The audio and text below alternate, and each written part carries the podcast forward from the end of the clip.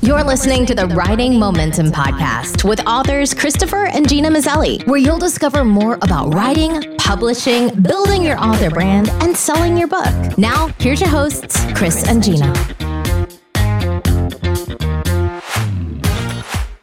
Hey, and welcome to the Writing Momentum Podcast. I'm Christopher Maselli. I'm here with my wife, Gena. How's Hello. it going, Gena? It's going really well. We're so excited about Yes. this time that we get to spend with one of our favorite people. That's right. Laurel Thomas is back. How are you doing, Laurel? I'm good. I am glad to be here. Yay. Well, for those of you who don't remember, Laurel is a former high school English teacher, and she is also an award winning author who has written for inspirational magazines like Guideposts and like Mysterious Ways, and she has ghosted nonfiction. And she also has multiple novels out like River's Call, When Stars Brush Earth. And what's the newest one that you have? Stones of Promise, right? Stone Promise, yes. Yes, there it is on the screen Yeah. for those of you who are watching on YouTube. Stones of Promise, those can be found at Amazon, wherever good books are sold. And your books are really, they play right into what we're going to talk about today, which is spiritual themes in fiction, because I know you include spiritual themes in your books, don't you? You know, I do, Chris. I was thinking about this morning. And so, what I do, and I know that this probably has more to do with the log line, but I think of a question, like a big mm. question, and I'll just think about it. Like for her name is Gatekeeper, the question that I was thinking about was that think of the unlikely gatekeepers or deliverers who have been positioned at historic moments, like Winston Churchill. I rewatched part of Darkest Hour, and I don't, that movie just was just so amazing to me that here is this man that he was the lone voice. And really, at the darkest part of the climax of the movie, he's totally along with the weight of Mm. literally civilized world on his shoulders. And yet he was not the one that anyone would have chosen to take that place. So that that question to me has been what I've based her name as gatekeeper, my new novel on, Mm. is just that question. What about these unlikely deliverers, the people you would never expect? Yes. And then all of a sudden, history propels them into a place of action and into a place of what visibility or spotlight, not the good kind. So- Yeah. I think with mm. themes, I've heard different authors talk about theme and different, uh, some people say, I don't think about theme at all. I don't really deal with theme. It's not anything that's on my radar. I just try to focus on the story. There are other people Yeah. that say, I look at theme at the end.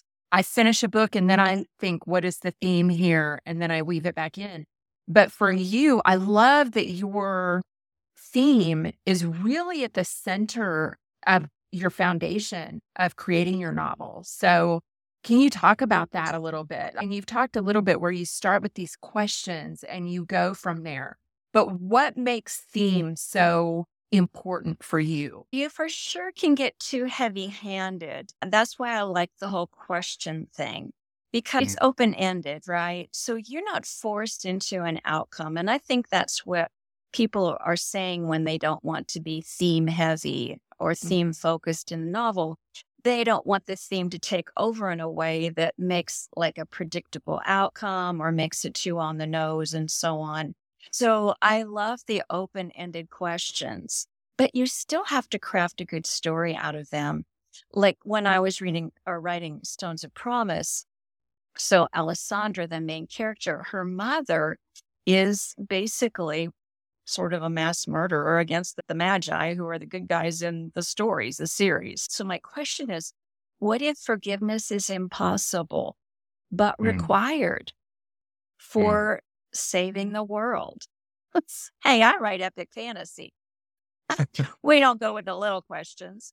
So it was the walk of forgiveness one. It really is impossible. And so Mhm. that's was the basis of the story. I can't say that I totally knew how all of that was going to pan out because everyone has to walk out forgiveness in ways that are intensely personal. I wasn't really sure how that was going to work out on the page. And you still have to have a structure. One of the things I've learned from YouTuber Abbie Emmons, she taught that you take the truth that you want to shout from the rooftops and you turn it upside down and make it a lie. And that lie becomes what your protagonist believes. A great exercise. Isn't it? Because then mm-hmm. you have that lie that will make a character arc possible. And what I've found is that you want to make that lie really strong, especially in fantasy. You really want to make it a vow because vows are such a big part of our paradigms. And yet, to break down those paradigms, it requires really pointed conflict and pointed obstacles that go right to the very heart of that lie. We're traveling in a lot of directions here. Keep me on course.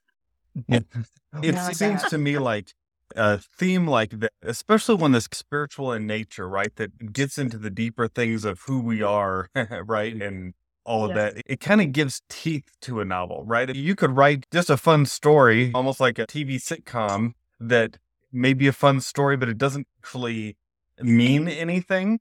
But by incorporating that theme, it suddenly brings it to a new depth. Even if your novel is lighthearted, it still brings it to a new depth that you wouldn't otherwise have, I think. Really, it makes all the difference. And you talked about how you write a lot of fantasy does fantasy tend to lend more toward spiritual themes, those deeper things in life, or, or is it any kind of story?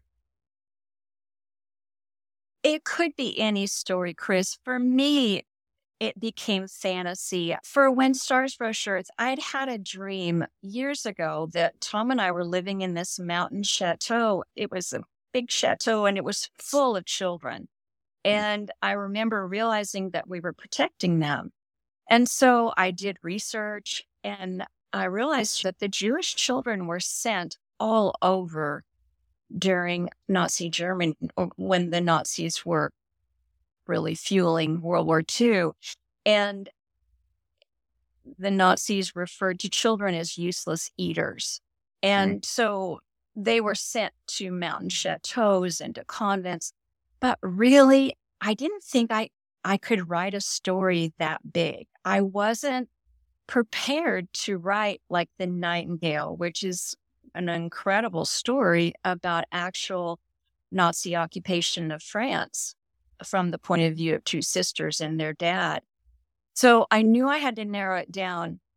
But for me, I felt like I could say what I wanted to say about protecting children in fantasy. And mm-hmm. my whole premise was what is it about ourselves that we disregard that the enemy recognizes and that the world needs, certainly to defeat the enemy? And so it, for me, that whole story began to unpack in in fantasy where I could bring in a supernatural demon and I could bring in supernatural gifts in Mara that she thought were weird, but that she ended up really needing in the end. Yeah, for me, fantasy is has been a fun way to translate Peretti, translate spiritual things into story form yeah. in a story, a good story. Yeah. yeah. And I would think it would lend to actually helping you create your story when you have that theme. Because I've written books for kids before that I'm not exactly sure what the theme's going to be when I start brainstorming it. But then once I come upon that theme, it gives it a grounding that I know that, okay, this is what the main character needs to overcome, which is what you were talking about in the beginning when you talked about how the protagonist now has, you want to have them believe the opposite so that they can overcome that. And uh, it just, if it really helps you even plot your novel in a lot of ways and inform your characters. I think so. Yeah. I was thinking when you were talking about the lie that your character believes, which I know you and I have been in a class before where we were working on that. What is the lie that the person, that your character believes? But it's interesting that if that lie is tied to the theme, like what you're talking about, but that really helps put some meat on a character, doesn't it? It really helps flesh them out. They're not flat. There's reasons for why they do what they do and what they believe. Yeah. I'm imagining right now we have some people who are listening who are thinking, oh man, I've written half my book and I don't know what the theme is. Is it too late to incorporate a strong theme in their story or how can they go about that? Because I know you work with authors who Oh. come to you with stories who have been started. And I'm sure you have to talk about working a theme in. How do you work that in after you've already begun working on your manuscript? Yeah, you can because I did that with River's Call. Often your first novel is your laboratory. Oh my goodness. Everything I knew, I would add into River's Call, and then I go, oh my gosh, there's no theme, there's no lie there. Because basically, with River's Call, I wrote it as scenes, and mm. I made the scenes as sensory as I could from a young girl's point of view because I'd been, I was the stepdaughter who came to Georgia for the first time in the summer times. And I remember the sensory parts of a new experience in the South in a way that was just, it's never left me. And so I found that was valuable with Missy's point of view because young people tend to be more sensory about the way they see the world. And yet, I didn't know for sure how I was going to weave the character arc in. And I had to Mhm. do that. I had to add that in later. And Mhm. I just inserted little bits of backstory about her mother. And then, of course, the full realization of losing her mother and how it affected her comes out in the climax. So I think you can add it in. Hey, it's your story, right? You mm-hmm. can go back and weave in what you need to weave in. Rene Gutteridge, our dear friend, she said, writing a novel's being an artist. You paint the first picture, but then you don't have any details. You're going to weave in life into that oil painting or that portrait. You're going to add dimension. And I just had to get over the fact, Chris and Gena, that the story's creation might be very messy, but that was okay. Because if I just kept going forward, I would learn what made it a really great story. I will say, don't be a perfectionist about this. Look, if you have a good story, people read it and go, hey, is this a great story? Boom, let it go. Mhm. You can write more novels, right? And I think it's important to, and this is a slightly different subject, but I think it's important to finish the book, right? I think sometimes we might hear things like this and think, oh, I didn't include that. So we want to go back and put it in, but we haven't finished the book. I think it's important to make sure you get that book done. Don't let things like this hold you up. But that said, if you're able to put in a spiritual theme into your book, you're probably going to find that it is so much deeper than what you originally thought it would be. It has so much more to it because now there's meaning. Now you're connecting with other people's hearts rather than just their heads. It's not just an enjoyable read, it's something that might grip them in a different way. I totally agree. I think that really it's the dividing line between a good story and a great story is that emotional impact. And I know Gena and I were learning that with one of our master classes that Robin Patchen did. You can say, you need emotional impact, but how does that happen exactly? And I remember with Missy, the main character in River's Call, her life and her heart began to speak things that I remember as a young person. And I remember that shift when I realized that, that the world was not a happy place, that there were times that it was a very painful place. But that didn't mean that life wasn't good or that life was over. That one definitely evolved. And I agree. Before you launch it, I would say be sure that you have that strong emotional element in your story because it doesn't have to be a complicated story to win the hearts of readers. That's good. And oh, you've touched on a few things, but what are some things that writers need to watch out for when we're talking about adding these spiritual themes into fiction? That is so interesting, Gena, because I don't write for the Christian market. I have many friends who do, and I love that. And I love the Christian market. I just don't write for it. So my books have to be picked up by secular agencies. So there's not any scripture in them. And they're all principles that I don't know, unless she would know them. I don't know. Would anybody really know about the Magi other than the Magi who came Right. gifts to Jesus? And yet, that the whole concept of Magi was that they were doing more research. They were actually counselors to kings. They were feared when they came on the scene because of the weight that they carried. And none of that comes with scripture, but it's all true. And of course, I love redemptive arcs. So uh, basically, that's a positive character arc. But I think that a negative character arc can also be very authentic and certainly redemptive. I've never written one, but does that answer your question? I think you can write stories without having so much of a Christian theme that's very what plain, uh, very what's the word I'm looking for? you said earlier on the nose. Do you find that sometimes authors Okay. get too preachy or too in your face with these spiritual themes to where they override just even the story themselves? Probably.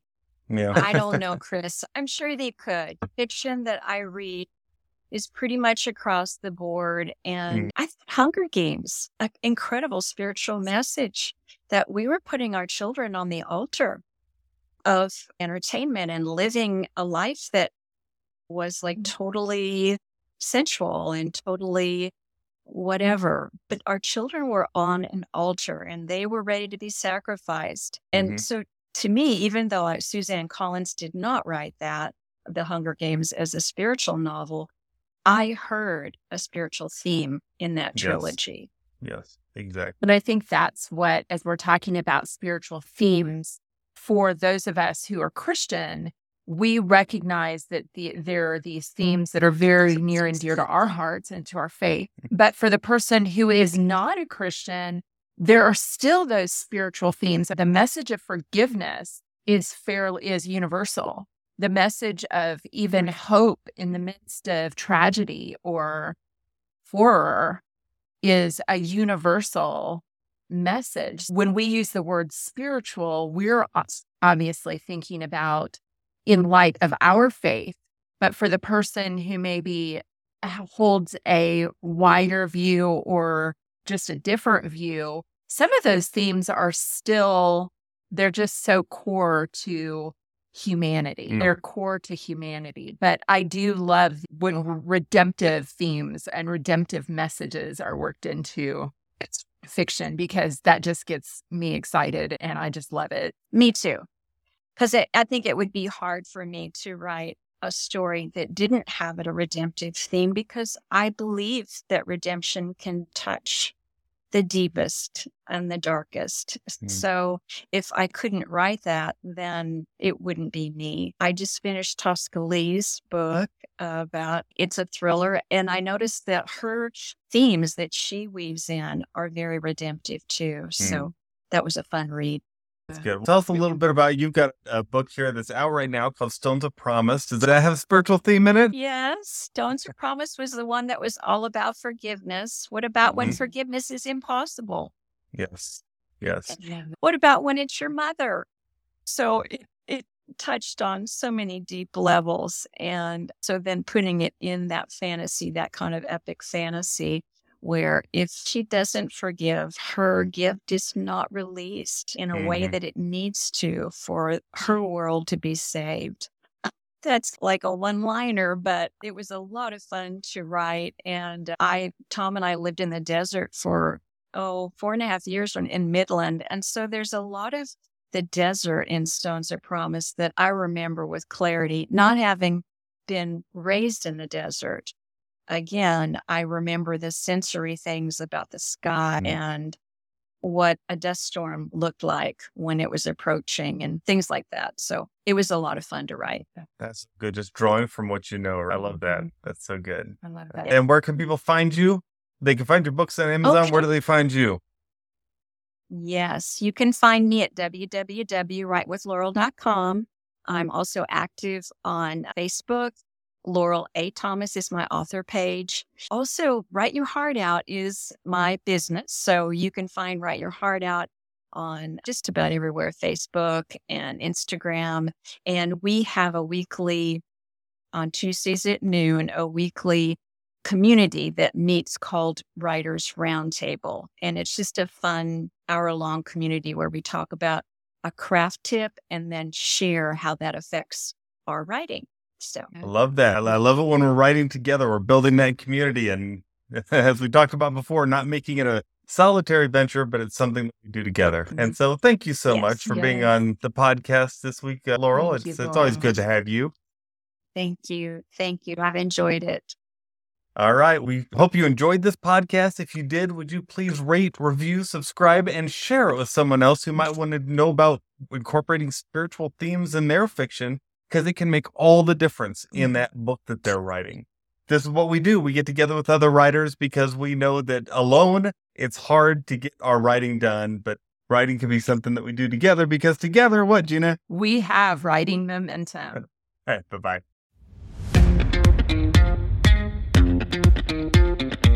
You've been listening to the Writing Momentum Podcast with authors Christopher and Gena Maselli. Don't forget to subscribe and get the show notes at writingmomentum.com backslash podcast. Until next time, we hope that you have writing momentum.